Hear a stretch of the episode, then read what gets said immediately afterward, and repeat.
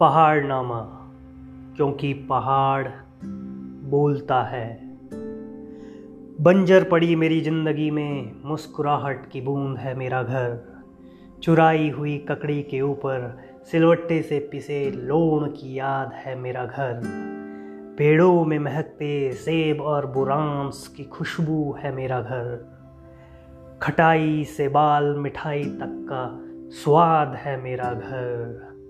सर्दियों में बर्फ़ की रजाई सी ओढ़ता है मेरा घर। वही तो शांत और खूबसूरत पहाड़ है मेरा घर। पहाड़ नामा क्योंकि पहाड़ बोलता है।